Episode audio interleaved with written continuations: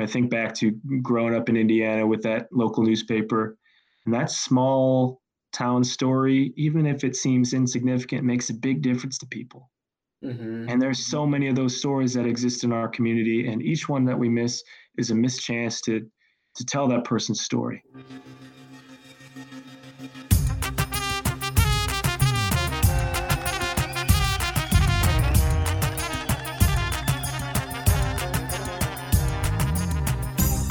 Indiana, Chicago, LA, Jerry Springer, Fox Sports 1, Assyrian Journal, and so much more on this episode of the Assyrian Podcast. Hi, friends, it's Steve, and we are on episode 103, where you'll be introduced to Joe Snell, the creator of the Assyrian Journal and Assyrian Stories and the Middle East Minute. I have a huge smile on my face as I prepare to share this episode with you because Joe is an example of an Assyrian who didn't grow up around a bunch of other Assyrians, and yet he finds strength and excitement in serving within our community.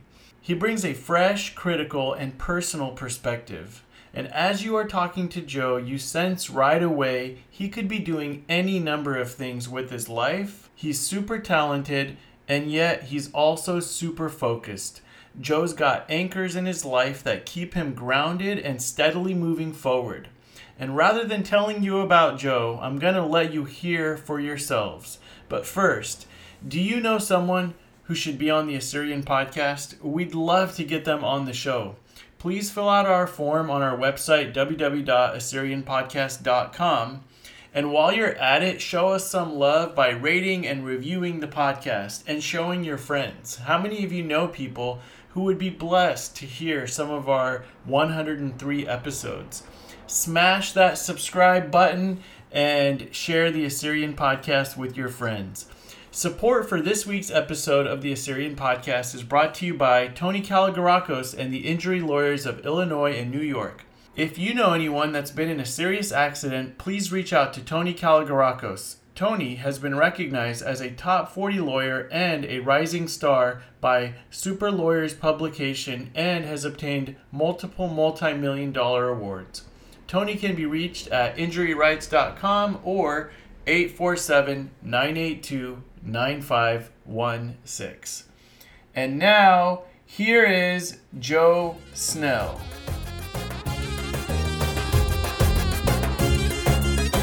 So, what I'm eager to do during our time is open up and start the conversation around what makes Joe Snell Joe Snell. And that begins in Indiana. So, take us back to your upbringing. So, I was born in Indiana and I moved around a little bit growing up. Uh, but for the most part, I was raised in Northeast Indiana in a more rural area. I did well in school, but I spent most of my time doing entrepreneurial type things. So I organized a Tour de Carol race, which was a three day stage race modeled after the Tour de France. And I was also an editor of the school paper. Uh, after I graduated, I, oh, I should talk about my parents too, shouldn't I? Well, I kind of want to know how you ended up in Indiana in the first place. I know there's some Assyrians in Indiana, but I don't know how they got there. So my mom is Assyrian and my dad is from Detroit. His background is mostly German and parts Irish English. And he worked as an engineer, so we moved around a lot because of his job growing up. Yeah, in Northeast Indiana, where I grew up, it was our family and one other Assyrian family. We had most of my mom's family in Chicago, and we would travel to Chicago pretty often to spend time with the family there. My aunt is a a strong activist in the community and a strong member in the Assyrian Aid Society. And my uncle is also a big part of the Assyrian Athletic Club and is part of the Ashes Drama Club, which you guys spoke with a bit ago. But uh, outside of that, I I'm gonna be honest, Steve. I shied away from the community a lot growing up. I didn't speak the language, and I concentrated more on trying to fit into my community in rural Indiana. So tell us what was it that caused you to not connect as much? Was it simply because there wasn't Assyrians around you, or was it something more? It was a few things. It was mostly not having Assyrians around me, immediately in front of me in my community. And I felt a big disconnect from the community. I felt like, what's the best word? I, I guess I just didn't feel like a part of the community growing up. Yeah. Because most of the Assyrians I knew when I went to weddings and New Year's parties, a lot of their friends were other Assyrians and they were like heavily involved in a lot of events and parties. And I didn't have that kind of exposure um, from where I grew up. So it, it felt like a big disconnect. Yeah. I didn't feel like it was very much part of the community. Yeah. So though your mom is this strong Assyrian woman, you still just by virtue of growing up in Indiana, felt like when you met other Assyrians, you were like, ah, yeah, I don't, I don't necessarily connect as much with them. Yeah, it wasn't until much later in life, which I'm sure we'll touch on, that I realized just how much of a shared experience, a shared Assyrian experience there is. I can relate to you. I never felt connected very much growing up. You know, even though uh, I had a lot of Assyrians around me, I still never felt, and still to this day, often don't feel like I fit in very well. So, why in high school did you do the journalism? I realized, fortunately, I realized at a young age the power of journalism or the uh, the ability of journalism to make a significant impact on somebody's life. Uh, I'll give you an example. So there was a local newspaper in our town called the Northwest News. It was run by one guy, and he wrote all the stories and published it and put it out every week. And that newspaper was a big deal for our community. So if, especially if you were in middle school and high school, if you participated in any kind of athletic teams or uh, any kind of uh, like arts and things like that, uh, and there was a write up about you or there was your picture in the paper, uh, you would uh, you'd fight to check the paper every week, and when you saw your picture, it made a big deal for you and your friends. And a lot of times, those newspaper clippings would be cut out and hung on your fridge for weeks. And my mom still has a lot of those clippings in uh, storage.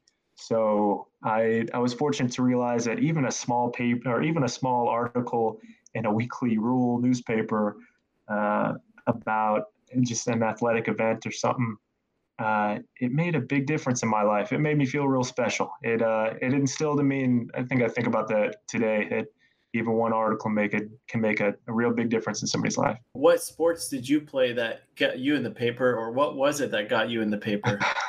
it was mostly uh, it was cross country track and uh, and basketball. Very cool.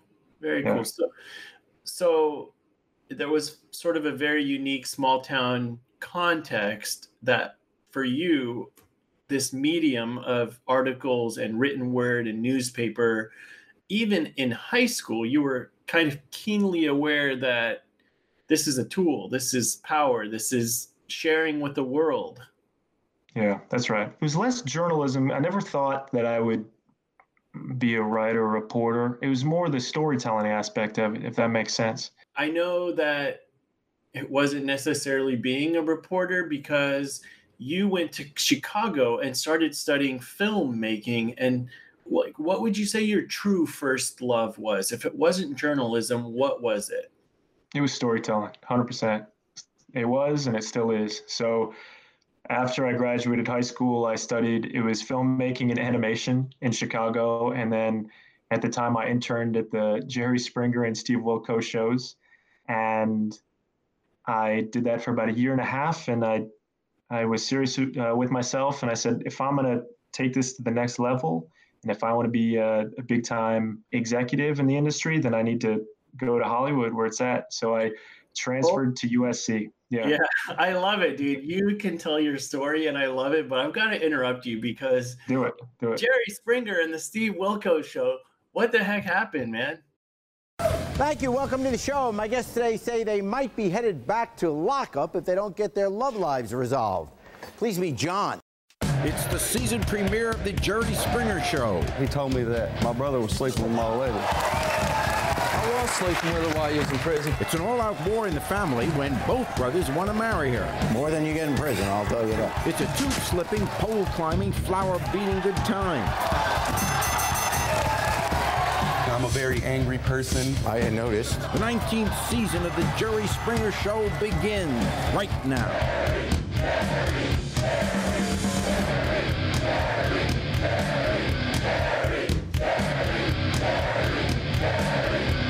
Uh, so I, I got placed there um, as an internship.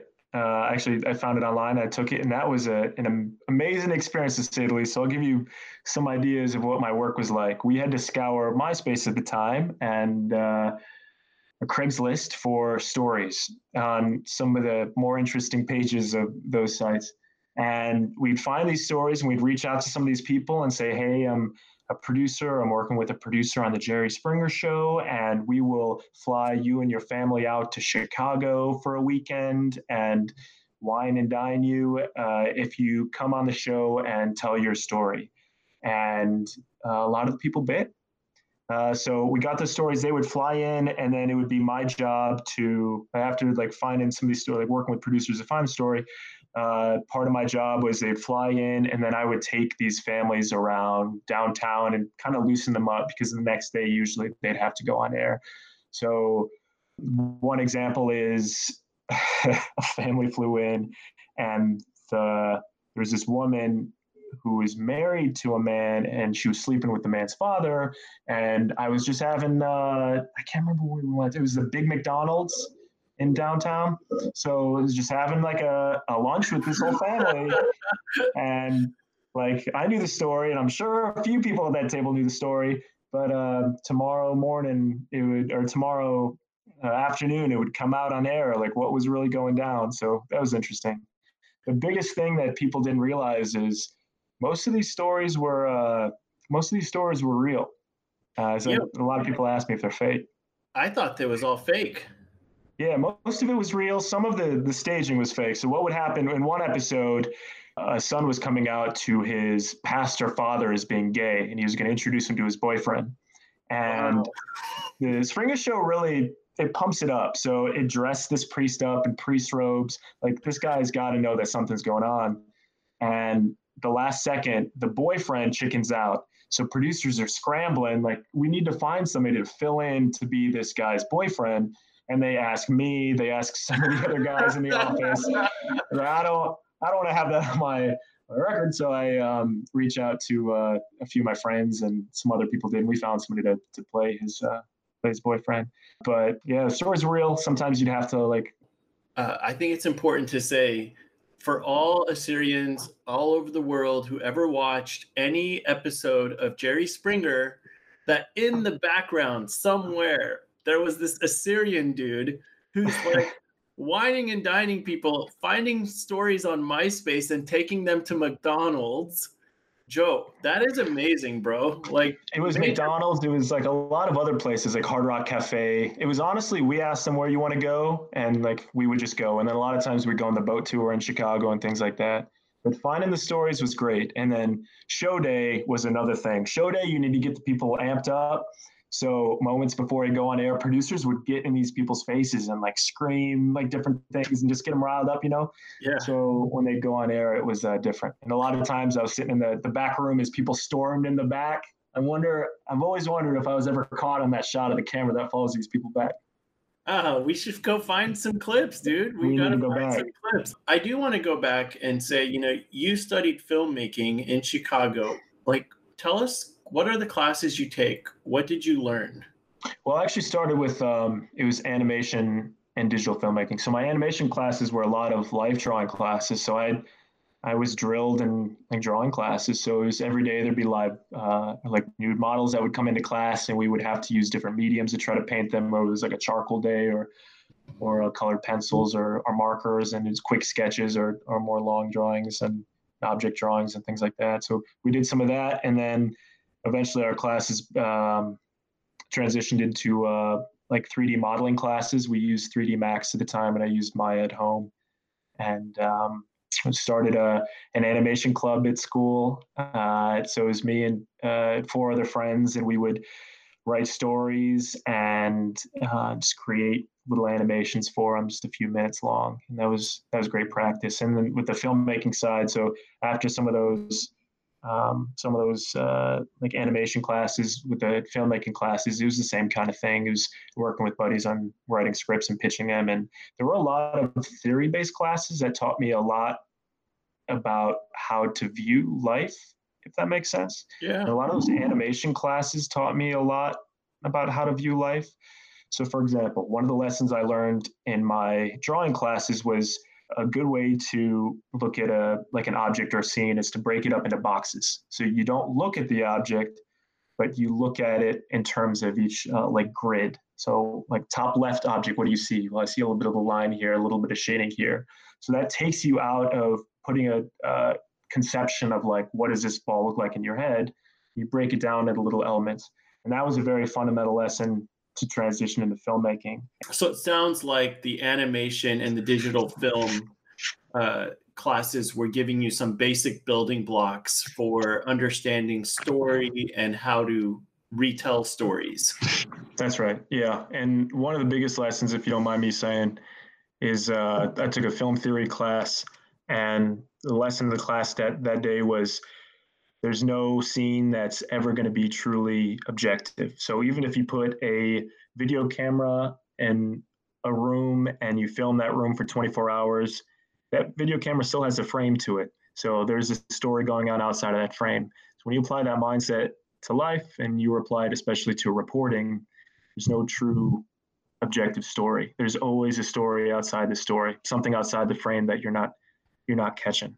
So and and that's what I love about your work, Joe.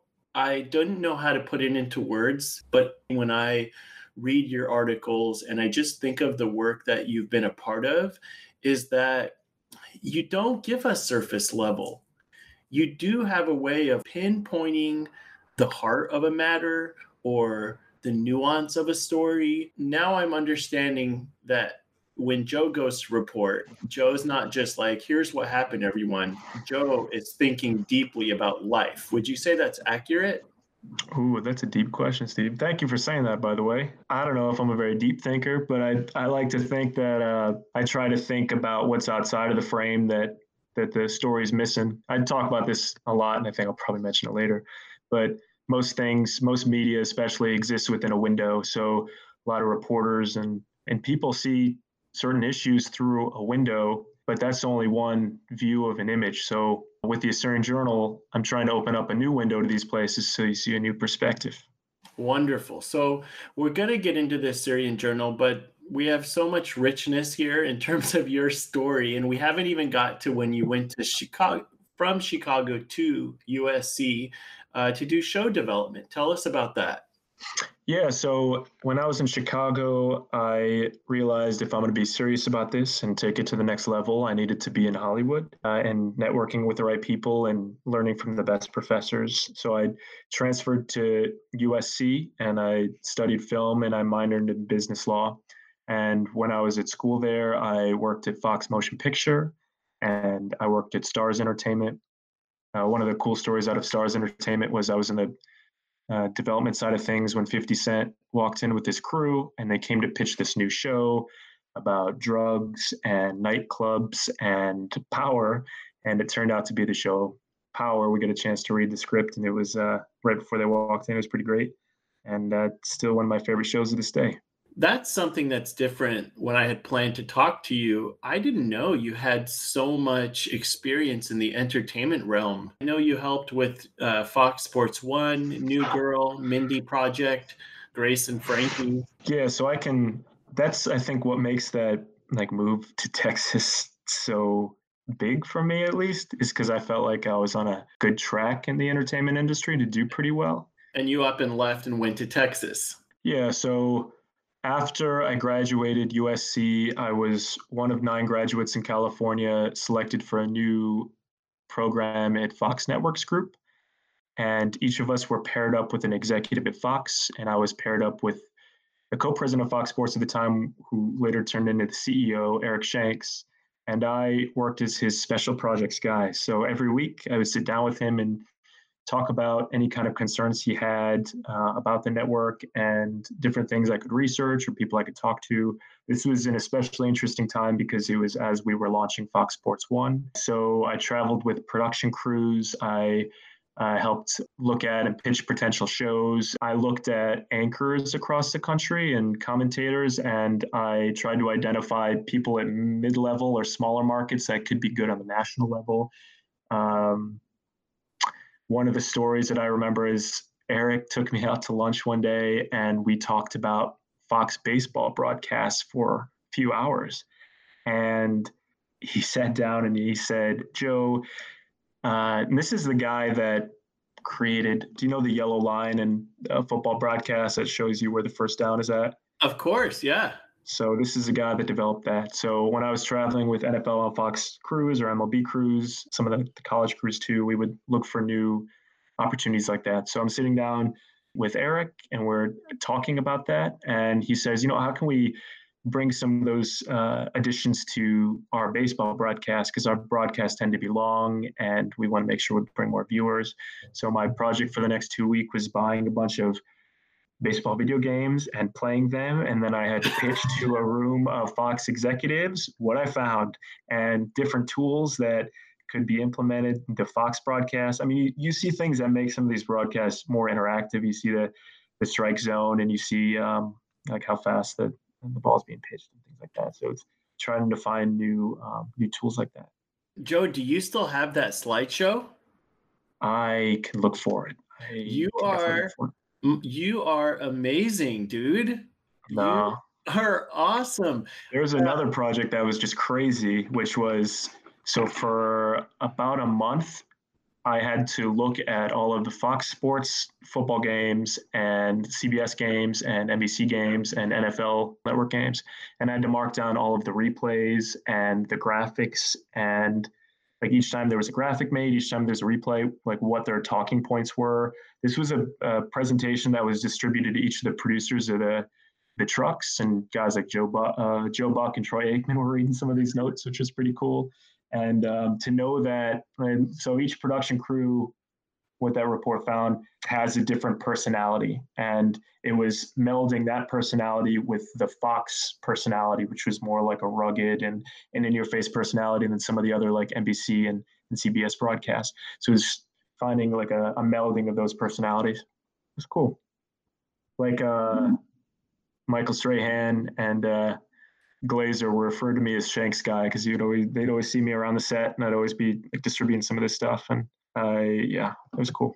I'm blown away by the fact that you went from small town Indiana to sitting in one of the most powerful entertainment you know organizations with the CEO who's spending hours talking to you about these very refined and unique aspects of production talking to me. The, the cool thing was, I think the reason I got the job is because he's from Indiana and I'm from Indiana too. And in my interview, we talked about that for a solid hour. So I think he appreciated that I was willing to work hard. Well, cool. my man crush, my man crush is out of control at this point, uh, Joe. So we're we're I'm I love it, man. I love your background, your story, this amazing work that you get to get pulled into uh, you connected with Jane Fonda. Tell us about that. Yeah, so after Fox Sports, I knew I still wanted to do TV development. So I had a conversation with Eric and, and some of the other people at Fox. And I was fortunate enough to get a TV talent desk at Creative artist Agency. So I was an assistant working under a TV talent agent. So anybody that's seen Entourage, I was essentially the Lloyd that situation for over two years. Uh, but it was a great desk to be on. So some of the clients we covered were Jane Fonda, Whoopi Goldberg, Carrie Fisher, Geena Davis. Uh, part of the responsibility was well, it was a coverage desk, so uh, we covered a handful of different networks for our agency, and we also helped find new roles for our clients. So an example would be HBO came out with the show Westworld, and the time people didn't know what it was, so it came out with a character breakdown, which is these are all the roles we need to fill. This is a, like a character description is there anybody at the creative artist agency that you think would be a good fit for this? We'd go around to different offices and talk to people about their clients, who's available and what times and things like that. We put together a, a talent list and send it back to, to HBO.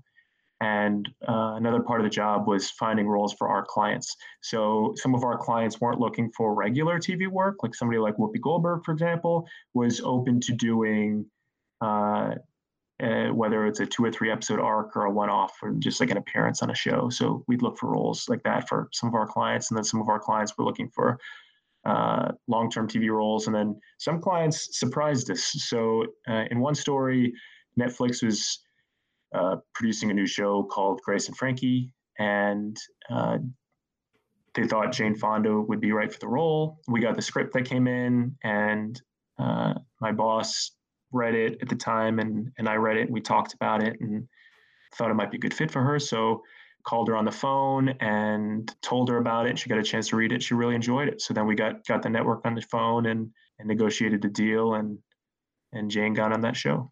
That's wild. So were you ever starstruck like by all these being around celebrities?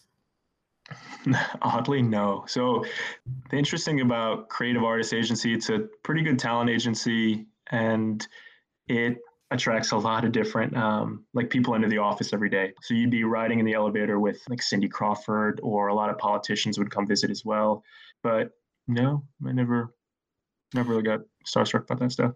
Good, good. I'm glad to hear it because if it was me, I would have been like, "Oh, congratulations!" But can I get your autograph? And then I would get, I would get fired right away. So, with that being said, obviously you're close to the CEO of Fox Sports One, and you're working on these awesome projects.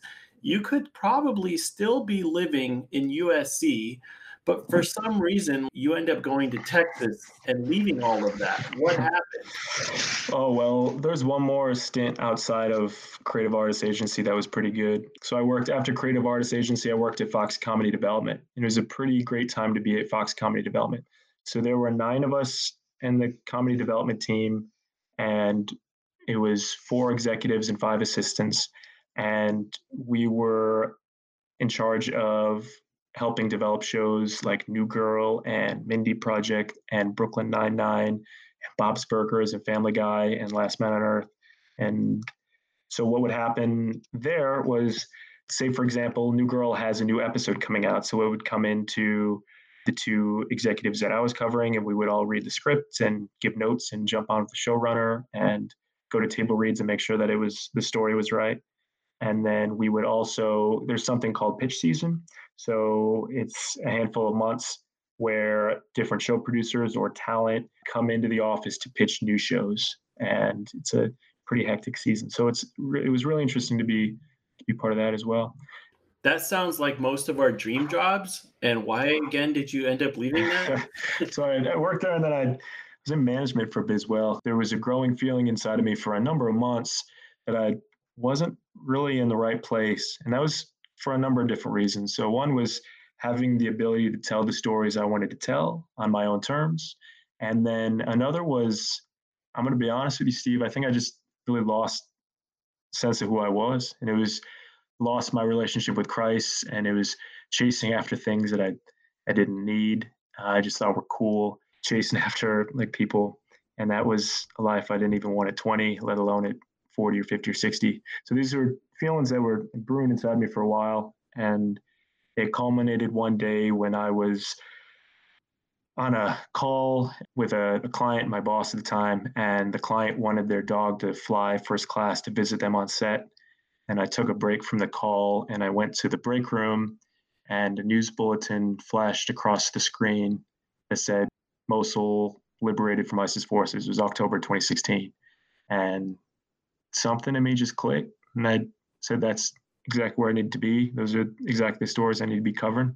So within a month of that news bulletin on screen, I left the industry and I packed up my stuff into my car and I drove to Texas and was looking for a job. And why Texas? I had one of my sisters living in Texas at the time and I had visited them a few times and I, I really enjoy the state and it's a good job market too. Yeah. So you said something that uh, really resonates, which is you got tired of covering other people's stories. That was something that, and I can talk about that all day too. Well, we got um, all day, brother. We got all day. This is good stuff. Good. Uh, so I saw that news bulletin, and I mean, the stories coming out after the liberation of Mosul and, and even before some of that stuff were were all pretty negative headlines. It was uh, stories of kidnappings and a lot of deaths and rape. And I knew a lot of other stories from those areas and from within our community that were much more uplifting. Uh, stories about uh, rebuilding efforts, stories about strong activists that were making a difference, and these stories never really saw light of day. And that that upset me a bit, to be honest, because there were a lot of these stories going on, but all that the media wanted to cover were these negative headlines. Yeah, I love the juxtaposition of people who have everything titles, jobs, families, and yet you were in that environment and you just felt they had nothing for you. And then you see these other people who are struggling to make it, uh, who are going through challenging situations, and you and Joe Snell says, "That's calling to me. That's speaking to my heart. I've got to go there." That's right. I was fortunate to be surrounded by a strong family and and some friends that were able to help me put things in perspective pretty often. Yeah, I, I've always realized what's important to me is family and my relationship with Christ. Yeah, and and so did the Assyrian Journal and Assyrians? Is that when it got birthed? No, so it actually happened in Texas. So when I got to Texas, I wasn't even sure I was going to do journalism. I just knew I wanted to tell those stories. So I got to Texas, and here's a great juxtaposition for you. So in October, I was going to work, and then after work, I would go to a comedy show or get drinks and go to events and things like that, and often get home at, at one or two o'clock. And then that's later, my dog, baby. That's my dog. Having a, a good week, time. uh, and then a week later, I was sleeping on my sister's couch, uh, not sure what I was going to do, and being woken up by my niece and nephew jumping on me, saying, "Uncle Joe, wake up! Uncle Joe, wake up!" So it was uh, it was a big difference to say the least. I started looking for a job right away, and it was very it was very tough to say the least because for the longest time I felt like I was on a track, and I felt like if I kept my head down and worked hard, I was gonna do everything I wanted. And then after a while, I realized, well, if I do everything I want, is it even what I want? Mm-hmm. And so now to be somewhere where I wasn't sure what my career trajectory was, but I knew in my heart what I needed to do. And that was honestly, Steve, the most fulfilling feeling in the world. So, yeah, it was, it, it seemed like I had a lot in LA and I was on the right career trajectory, but I felt more fulfilled on that couch in my sister's living room than I had any other time before. So, yeah. I think a lot of people have those moments where they can hit the reset button, the refresh button. It takes a lot of courage, and and a lot of people just pretend it's not there. But it sounds like you said, "Okay, I'm going to do this." So, with that being said, you then launched Assyrian Journal. Oh yeah, sorry, I should get into that. It was so when I got to Texas, I wasn't really sure what I was going to do. So I started looking for a job, and something that came right away was a music. It was working for a music producer. It was somewhat in entertainment. It paid pretty well, and I thought, you know what, I can just make money in Texas and settle down, and I'll work in an industry I, I'm pretty familiar with, and that'll be it. It'll be fine but there's something in me craving to tell the right stories about our people. So I applied for, I'd never applied to journalism jobs before. I, I wrote a little bit in high school and then I did it just a little bit in fun, uh, a little bit for fun in college, but I, I never had a job like that or anything. But I told my family I was going to apply for some journalism jobs and they, uh, I don't know if they thought I was very serious. Uh, I found a job at a hyper local paper in Irving, Texas, just outside of Fort Worth. And it wasn't a full time job, it wasn't a part time job, it was a freelance job that paid $50 an article and it didn't include benefits. So, to give you a perspective on just how cheap that was, $250 uh, an article for freelance is considered relatively cheap. So, $50 an article, uh, especially after like being on a you know, working entertainment and feeling like I was on a track. It uh, felt tough, but I went into that newsroom and it was a back house of some couple, and there were newspapers piled up to the ceiling, and there were a few desks that were empty from, I'm guessing, reporters that used to sit there. They take me to this this conference room, and we sit down and they ask me about my experience. I'm like, you know what? I don't really have much, but I can write and I can work hard. And they said, you know what? Okay, that's great. We'll call you. And I didn't hear from them for days. And at the same time, I had this uh, music producer job sitting on the table that has benefits, that pays a salary. And they keep calling me to ask about if I'm going to take it or not. Say, ah, you know, what? I need another day or two to like think about it. Because in the back of my head, I really wanted that newspaper job, which just seems crazy to me now. And I'm sure it seemed crazy to my family back then. And I wasn't hearing from them for two or three days. So I, I remember I wrote this down in my journal. I prayed about it. It's like, you know what, God, I really feel this calling to like write and to help our community. I need to like I feel like this journalism job will give me the skills and like put me on a path to do that. So if it's in your will, uh, I I think it's important to like hear back from them soon. And like if I don't hear back from them by Friday, I'm just gonna pull the trigger on this like music producer job. So a few days go by, I keep like holding off the music producer people. Friday morning comes along and I'm like dreading it. I'm like, ah, I'm gonna have to call the music producer. So at about 10 or 11 o'clock, I get an email from the editors at the newspaper saying, hey, we've got this event that we need somebody to cover. Can you run out and cover it? Like, damn, done. I'm gonna like take this newspaper job and I'm gonna turn on the music producer and this is gonna be my track now. So I took that newspaper job and I was covering local stories all over town. And I was working there as a freelance reporter, just taking whatever assignments they had and making $50 an article.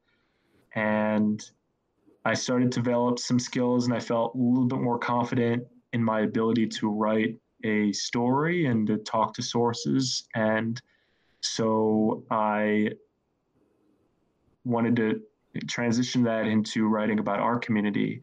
So I heard about the Tuti Institute had a new leadership program that was launching, and I thought it'd be a great first thing to try. So I interviewed Savina Dawood and I wrote the article and I pitched it to a number of different Assyrian news sites. My idea was never to start anything new, to be honest. I just wanted to contribute to something that was existent. And I pitched it to a lot of different Assyrian news sites. And I didn't hear back from most of them. And I did hear back from one, and they told me that's great, we'll publish it. And then I hadn't heard back from them for weeks after that, after I kept calling and, and emailing to follow up. So I got really frustrated with the process. And I said to myself, if this is like our Assyrian media, we need to like have a platform to tell these other stories, not stories of like negative headlines, because I think that like the negativity and some of the media coverage really does a lot to our, uh, I guess our like spirit, and we need to have more of uplifting spirit. And a lot of places weren't willing to publish that, or they were just aggregating news, like Assyrian news that they found in like bigger publications.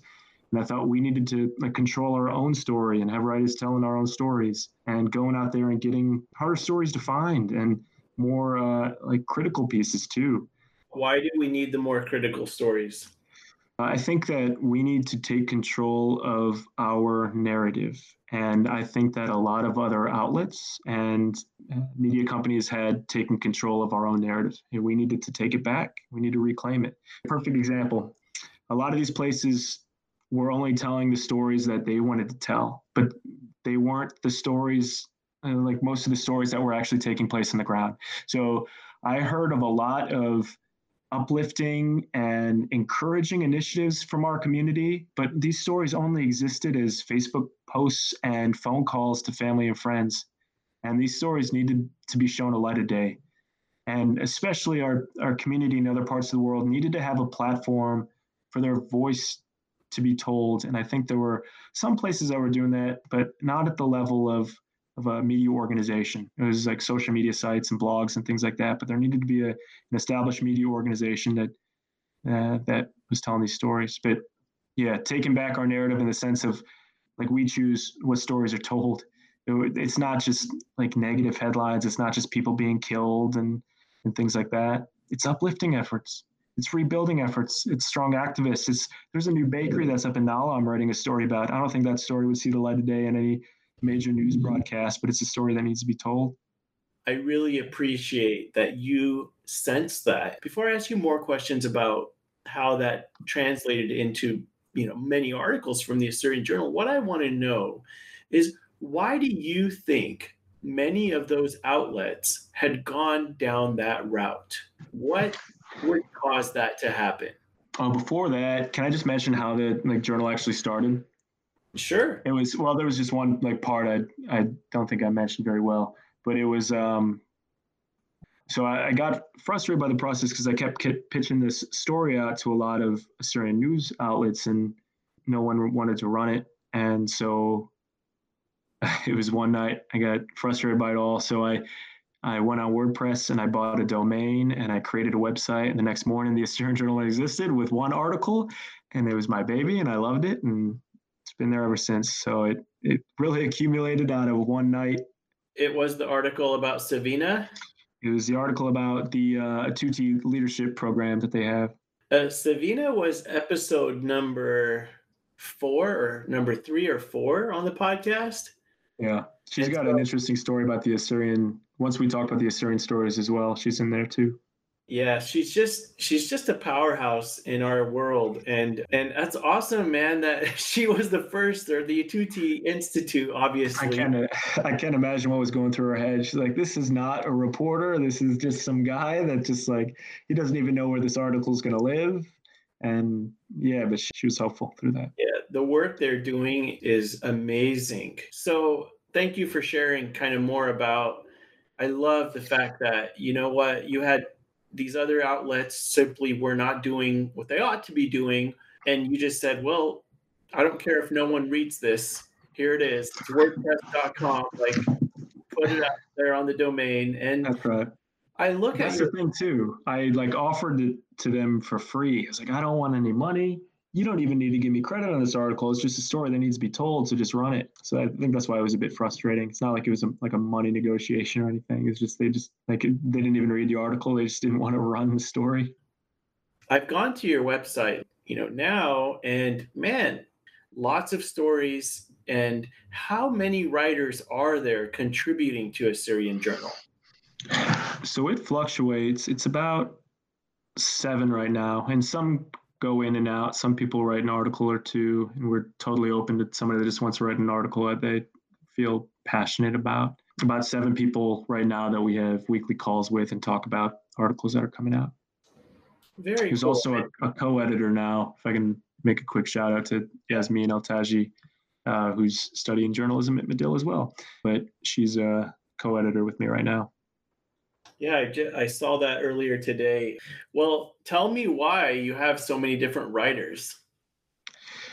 Um, the idea was having writers from different Assyrian communities around the world. So I could try to tell a story in Turlock, but an Assyrian in Turlock would be able to tell that story so much better because stories aren't just about talking to people and getting a few quotes and mm, putting details in. It's about smells and colors and emotion. And you can't capture a lot of that on the phone. You need to be in these places and also to pinpoint what are the real stories in these communities. So I could follow the Los Angeles Assyrian community and hear about things going on Facebook and Twitter but people in that community know what the real stories are or know what's important to that community that may not exist on Facebook and Twitter. So, uh, in those senses, I think it's important to have Assyrians living in the communities that we are covering to have a, a pulse on what's important and and give a little bit of detail. Yeah, and that aligns with Assyrian podcast in that we never wanted anyone to do any remote interviews or you know when the pandemic happened we said fine we don't want to cause anyone to get un, uh, sick or put anyone in harm's way. And so yeah. we opened it up to allow these kinds of interviews. And so i am thankful that we're doing this because you're someone obviously you've been on my list to interview for a long time. And how do you feel about where the Assyrian Journal is today, you know, several years after it's been in the world? Oh, that's a good question, Steve, because I could give you the honest truth, which is that we can be doing so much more. I think about that a lot. There's a lot of missed opportunities, and every missed opportunity is a missed chance to tell an important story. So I think back to that day. I think back to growing up in Indiana with that local newspaper, and that small town story, even if it seems insignificant, makes a big difference to people. Mm-hmm. And there's so many of those stories that exist in our community, and each one that we miss is a missed chance to to tell that person's story. The reality is, I, I feel the same way with Assyrian podcast. Uh, there's so much jewels, there's so much value, there's so much goodness, and yet none of us are, you know, resourced. We're doing it on our off hours. We're we're putting our best foot forward. We're thankful for our sponsors who are awesome. Mm-hmm. And, and you know, Tony, shout out. Yeah, dude. Tony keeps every Assyrian community afloat. he really does. Really uh, does. but I feel your pain on that, and I think the challenge is how do we how do we learn ourselves to focus on the goodness, the positives, uh, which it sounds like you've transitioned from Assyrian Journal, which is still alive and vibrant. You've added a piece to it, which is called Assyrian Stories. Yeah, so the idea really originated from I'm a big fan of humans in New York, and I, as I got into it, I realized this is a, a perfect platform. It almost feels like it's built for the Assyrian community because we are such a scattered community, and myself and other Assyrians that grew up in areas that don't have big Assyrian communities have Assyrian stories to share as well that are important to share because I think it's important for Assyrians that live in bigger communities to know that there are other Assyrians that exist and that are that are fighting to keep the culture alive. I had the idea running through my head and thinking about how it would work. And then I was sitting at the Assyrian Policy Conference in DC. I remember I was sitting in the back of the room and there's a speaker going on, and Savina, again, Savina just pops up in my life, is sitting on the left side of me. And uh, we're just talking about the community and how to cover it a bit better. And then I say to her, uh, Have you heard of Humans in New York? Like, do you think something like this would be helpful for the Assyrian community? She said, Yeah, yeah, sure. I think it'd be great. And I was like, All right, that's all I needed to hear. Savina thinks it's good. So then I create an Instagram account and a Facebook page for it. I start talking to Assyrians in Dallas because at the time I was living in Texas. And I thought, you know what? Uh, a lot of Assyrians in bigger cities don't know that there are Assyrians in Dallas, or they don't know like what kind of struggle it is to keep the culture alive. So I'll give you a perfect example of like Assyrians going through something to uh, like trying to like keep their culture alive in a way that like uh, Assyrians in big cities may not understand. So we were having an Assyrian church service in Dallas, and a traveling priest would come in from California, and one day after service, we're all mingling, and I'm talking to a woman who had driven over three hours from Louisiana to be a part of the service, just to be a part of the, the church service. And she's an Assyrian woman um, that's raising her family in Louisiana, and she wants to raise them in an Assyrian culture, and she wants to just be around her culture. And I thought that that was such a beautiful story um, because sometimes I think we take for granted when we are surrounded by an Assyrian community in a big city or the that has a lot of other Assyrians. And this woman was craving just to go to service for a few hours with other Assyrians. Yeah, there are a lot of Assyrians that live in these big communities, but there are a lot of other Assyrians that live in rural places or more isolated places or much smaller communities that are going through shared experiences. And these are the stories we also need to highlight alongside these other big Assyrian uh, communities. These are people that are fighting fighting to keep their culture alive, and they I think appreciate trying to keep that culture alive in a way that people that live in bigger cities might not see because they don't have to fight for in the same way. Yeah, I think that we tend to take it for granted is sort of what I'm hearing from you is that when we have a lot of Assyrians around us, we don't understand the culture that we're a part of. And then when you go somewhere like Texas or these rural areas where maybe there isn't Assyrians, you meet other Assyrians who are wildly different than the Assyrians who like grew up around other Assyrians. Could you speak to that? Well, wildly different, but I would argue in a lot of ways very similar, and that's what made it feel like family. So this woman from Louisiana came to the church service and she said that she felt like she was at home and we felt like she was at home with us. We'd never met her and she'd never met us. Uh, but it was that shared Assyrian experience that made us feel like family. So I think that's what's so poignant about the, all this is that living in Texas might feel a lot different than living in a place like Los Angeles, but what binds us together is that we're Assyrian. So I could walk into somebody's house that's like miles away or in a different country, and if they're Assyrian, I feel right at home. And that's what Assyrian Stories is trying to capture. We're all family. We're all going through these like shared cultural experiences, even though it may seem like we are miles away or um, living different lives. yeah. We all have these shared experiences. We're all family in a way. Well, I really appreciate how you are capturing these stories and I appreciate your passion, your your own sense of dignity around this work that you're doing and thank you. You know, thank you for Assyrian Journal and Assyrian Stories and the more work that's going to come out in the future. So before we talk about what you're currently doing, which is actually super awesome and to understand your trajectory to where you're at now is is really interesting. I wanted to ask you, where do you see Assyrian Journal and Assyrian Stories five years from now? I think the Assyrian Journal and Assyrian Stories five years from now are producing content much more regularly and have more contributors and are an official source of information, not only for our community, but for outside of our community as well.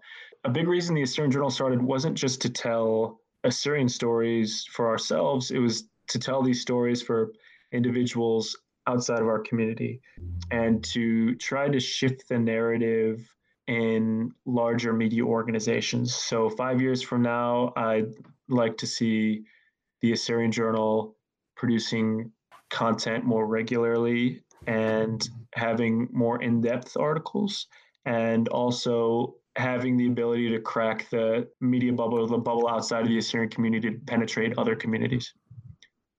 You think like a CEO, Joe. And so all that time around these people, experiences, and people who have influenced you, I am sensing more and more someone who's a visionary and someone who really wants to make a legit impact.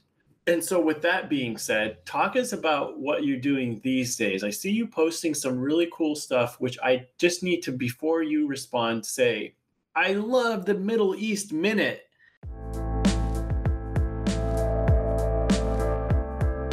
Guys, this is Joe Snell. Behind the important coronavirus coverage that is dominating the news cycle right now are some major developments coming across the Middle East. So, this week, let's catch you up with news from behind the coronavirus news curtain. We begin in Iran. Dude, I love that, man. I've always wanted to hear about what's going on in the Middle East from a source that I can trust, a source that knows what's really going on and reports it. Man, I don't know what you're doing these days beyond, but I hope you never let go of Middle East Minute. I love that thing when I'm nine years old and on my deathbed, I'll still be producing a Middle East Minute just for you, Steve. Yeah.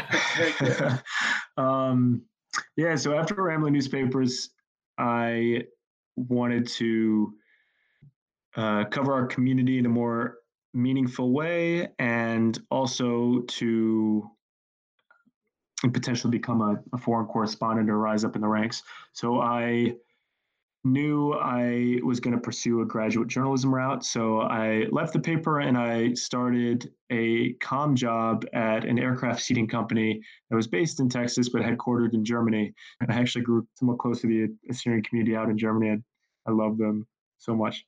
And I saved up money for grad school. So I was still writing on the side for the Assyrian Journal and, and pitching out to other publications as well. And I started at Northwestern last year in their uh, graduate journalism route in politics, policy, and foreign affairs. And that has been a great opportunity. It's afforded me to cover things from all over the world, to be honest. So I was covering the EU summit in Brussels. A historic day in Brussels last night at October's EU summit, as the Brexit deal was reached within hours of the Council's roundtable meeting. Brexit negotiations hinged with top European leaders on Northern Ireland. Northern Ireland is a part of the UK but shares a border with EU member Republic of Ireland. UK Prime Minister Boris Johnson agreed to a special arrangement where Northern Ireland would remain part of the customs territory of the UK but would not add a hard border with the Republic of Ireland. I was covering U.S. Army headquarters in Wiesbaden. I did reporting in Paris and Frankfurt, and then all over the states. I've also been in D.C. at a really opportune time during the impeachment process and and some other things coming out of D.C. So getting a chance to talk to guys like Chuck Schumer and, and McConnell and, and Romney has been uh, it's been interesting. What's so, the program? What's the actual program you're doing? It's uh, Northwestern's Medill School of Journalism and the specialization is politics, policy, and foreign affairs. I love it. It's a really interesting interesting time to do it now during the coronavirus stuff. But uh, so it's in our specialization. I want to say there's about 14 of us or 15 of us, and half of us are international students, and the other half are domestic. And there's a mix of people that really want to do politics and people that want to be foreign correspondents. And it's been a it's been a good mix. I really like the group a lot. I know you're getting close to finishing the grad program. What's next? Yeah, so I graduated in June, and now it's about finding a foreign correspondent job. So, in the middle of the job hunt right now, I will still be producing the Middle East Minute. Yeah, that's where I'm at. I think that your ability to see stories, understand stories, find the vulnerable pieces within stories is something that you know, all of us shape our view of ourselves from what's going on in our communities and um, how we see ourselves based on you know, events that are happening in the in the world. And for you to now have found this you know, way of reporting about what's happening in an underserved and overlooked and mistreated and also misrepresented region of the world, which is the Middle East, to me, I would call all of your Fox Sports, anyone you know, in a couple years after you've refined and say, look, this is what people want to hear. This is what people need to know. Do you see yourself in one of these big networks, or are you going to do continue to kind of chart your own path? I'm going to be honest with you, Steve. I am not sure. I what has been my what has been my guiding rock is not necessarily where I work, but the kind of work I do. So I want to make sure I'm telling the right stories. And I don't care if that's at a, a newsletter, at a community paper, or if that's at a, a major network. If I have the ability to tell the right stories in the right way, then I think I'll be in a good place. I think you'd be an amazing place. So before we close out, I know you have uh, a funny story when you were writing in Texas. Tell us that story. Oh, it's not necessarily crazy funny stories. It's just like really uh, like interesting stories. Stories you wouldn't think are like the most important, but they made a big difference for me.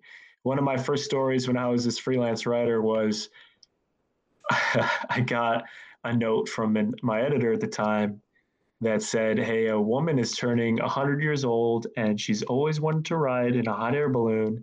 And now she's getting her chance. Like a, a few people raise money to like make sure she gets to ride it. So you need to cover the story this weekend and um, like turn it over and make it something good. So I remember getting up super early because I had to drive. I mean, things in Texas are pretty spread out. So I had to drive a few hours early in the morning to meet this 100 year old woman and her son and uh, some other people part of her bridge club, and it was dark.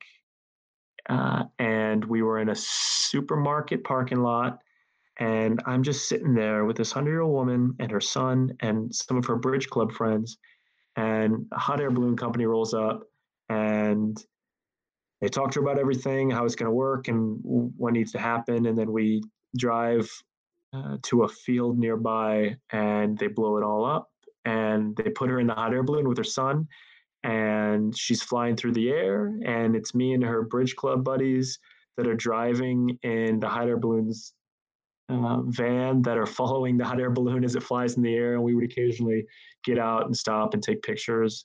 And we followed it into a field as it fell, and the woman gets out, and she's just the happiest woman you've ever seen. And her son gets out, and the hot air balloon company pulls out a table with a tablecloth and champagne and a uh, small little breakfast meal and I'm just having breakfast with this woman and her son and her bridge club friends and two hot air balloon people. I'm like, this is this is my life now. But that was was one of the happiest stories I've ever covered. It, it made a big difference to that woman too. She she and one of the bridge club members came into the newsroom about a week later to ask for a, a bunch of copies of the paper so they could they could have it. Man, it sounds like Texas was foundational for you. Like that newsroom piled up with all those newspapers and that back of that couple's house. I would think so. I, like a lot of things have been like foundational a lot of different ways. Texas is where I really found myself, if that makes sense. I don't know if I've considered a place home as much as Texas. What is a story that nobody else is thinking about right now but it keeps you awake at night and it frustrates you that no one is covering it. Ah, this is really interesting. That's a good question.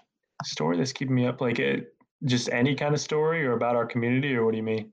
It can be anything that gets Joe Snell's attention. That you don't have to explain why. Just share with us like something that most people are probably not thinking about yet it's on your dashboard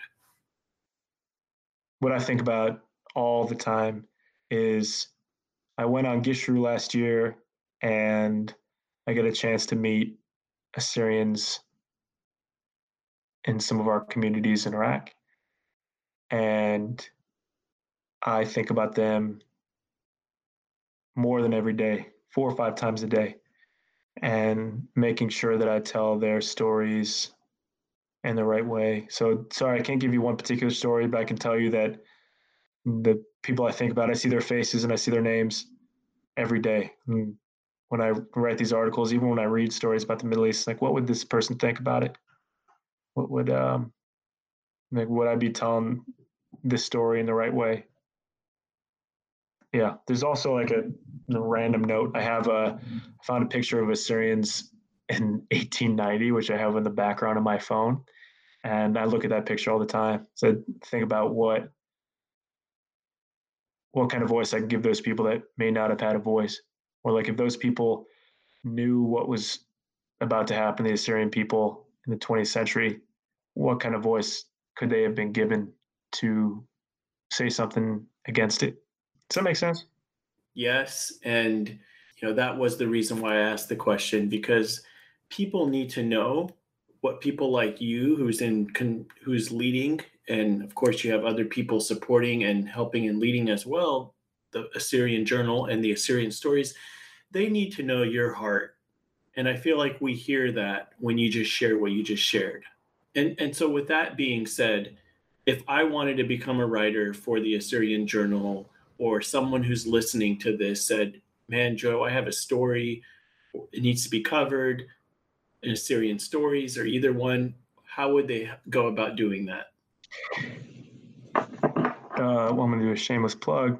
But if you know of a story that you want to cover, or if you want to contribute regularly, or even if you know of something that should be covered but you don't want to write it, you can find us on our website and email us, or just email joe.snell at theassyrianjournal.com. And we would love to cover stories from all over the world. And one thing we ask everyone who is on the podcast is if you could say one thing to every Assyrian listening to this, what would you say to them? Yeah, so especially working in the entertainment industry, I had a lot of friends that would come up to me and show off the latest camera that they bought, the latest equipment, and it was the nicest thing you'd ever had. And then when you talk to these people about what they produce with it, uh, you get blank stares. And I would much rather see somebody producing something on a small phone they have than have an expensive camera but not do anything with it. So I guess what I'm trying to say is you can make a difference with a, a pen or a pencil and a pad of paper. You don't need to like wait for the most expensive equipment or the fanciest degree or a lot of money. Does that make sense? It makes perfect sense. Makes perfect sense. Joe, you're someone who, you know, I feel like I can keep chatting with you for probably five more hours. We need to talk about the Saints at some point too. So I know you're a big Saints fan. Your stories far outweigh National Football League or anything. I will say that when you started to talk about how stories are framed, how you think of stories, no story is objective, and just your own love and passion and the explosiveness of media to tell stories. I mean, I want the entire Assyrian nation, they should be reaching out to you. Everyone should be, you know, emailing you, calling you, and just especially anyone who's in the arts, anyone who's a wants to be a writer, anybody who wants to communicate about something that's going on. There's awesome Assyrians doing all kinds of stuff, but I just when I think of your story and your background, I hope people who are listening to this will invest in themselves by calling you, by reaching out and connecting with the initiatives that you've started and you know hopefully you'll continue to create new initiatives and uh, juggle everything you're doing and i just can't say how much of a blessing you are man that's really nice thank you steve well thank you so much joe for being on the assyrian podcast and for everything that you do uh, keep doing your good work, man, and we will catch up with you hopefully sooner than later. Sounds good. Thank you, Steve. Appreciate it.